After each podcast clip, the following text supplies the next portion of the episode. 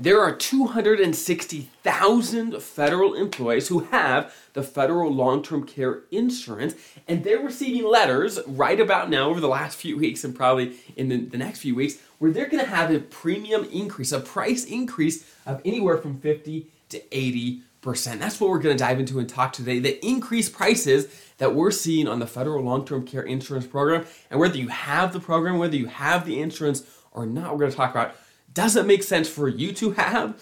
Where can you get it? Does is this the best option for you? And if you have the policy, should you keep it? Should you get rid of it? What should you be doing? Okay, so if you're new here, welcome. So good to have you. My name is Dallin Haws. I'm, I'm a financial planner in my day job when I'm not doing this, and I help federal employees retire comfortable and confident. So again, we know that starting January 1st of 2024, there's going to be increases to the federal long-term care insurance premiums. Okay.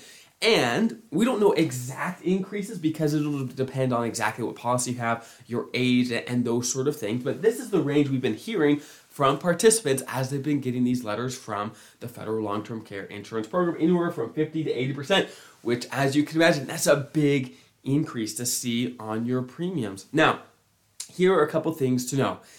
The federal long term care insurance program is suspended for any new enrollees at this time, meaning if you wanted to jump into the program, you couldn't, right? They are not accepting new enrollees at this time, and that started last year in 2022. They're not accepting new people, but if you already had the program, then these price increases are of course going to apply to you. That's number one. Number two, you have to know that these price increases aren't based on your personal situation, right? They can't just just increase the price just for you specifically, depending on how your life has changed. But what they can do, if they, they can increase prices for an entire group, okay? An entire, let's say, you know, age 60 to 65 in this sort of situation, they can increase the prices for that group if they deem that they can't provide the insurance because the cost of actually providing the services down the road they've they've determined that it's going to be way more they they can and will increase the price over time okay? And this has not just been happening for the federal long-term care insurance program but for very very many long-term care insurance programs on the private side as well. So you're not the federal the federal program isn't special necessarily. It is simply it, it just costs a lot to provide the, these programs.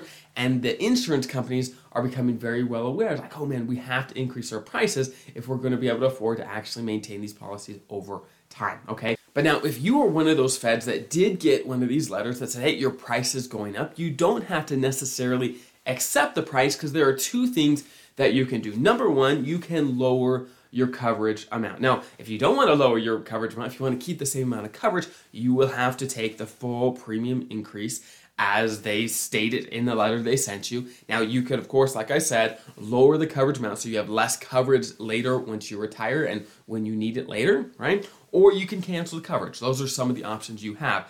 Now, I've got other videos that talk through some of the best ways to plan for long term care without using long term care insurance. There's pros and cons for all the different options. But just know basically there's one of two options. Number one, you can get a long term care insurance policy, or option two, you could some have some way to quote unquote self insure, meaning if you need long term care one day, you pay for it yourself. Whether it is you earmark some of your TSP, some of your investments, where that's going to be your long term care fund one day, or let's say you use your home equity or some other way to pay for the long term care. Okay? The advantages of self insuring is let's say you end up not needing to be in a nursing home, you don't need that money, well, you haven't spent decades worth of premiums on something you didn't, didn't end up using and the TSP you earmarked or your home equity, whatever it is that you plan to use, well, you still have it. You can either spend it or you could pass it on to kids or whatever it is. Okay.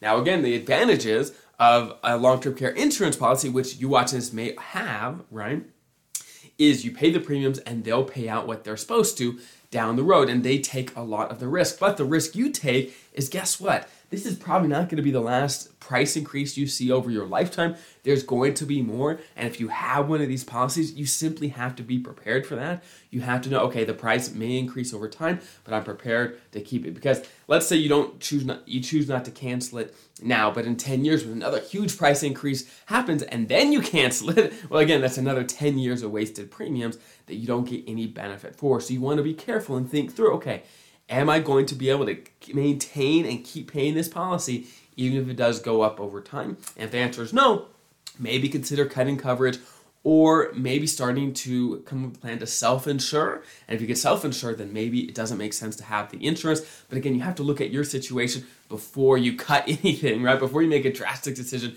make sure you have a plan that works for you for the rest of your life. Okay, so those are the things to consider. Again, I have other videos um, with some more in-depth options on how people self-insure and how it actually works. So definitely feel free to check those out. But I hope that's helpful. Have a great rest of your day. I'll see you guys next time.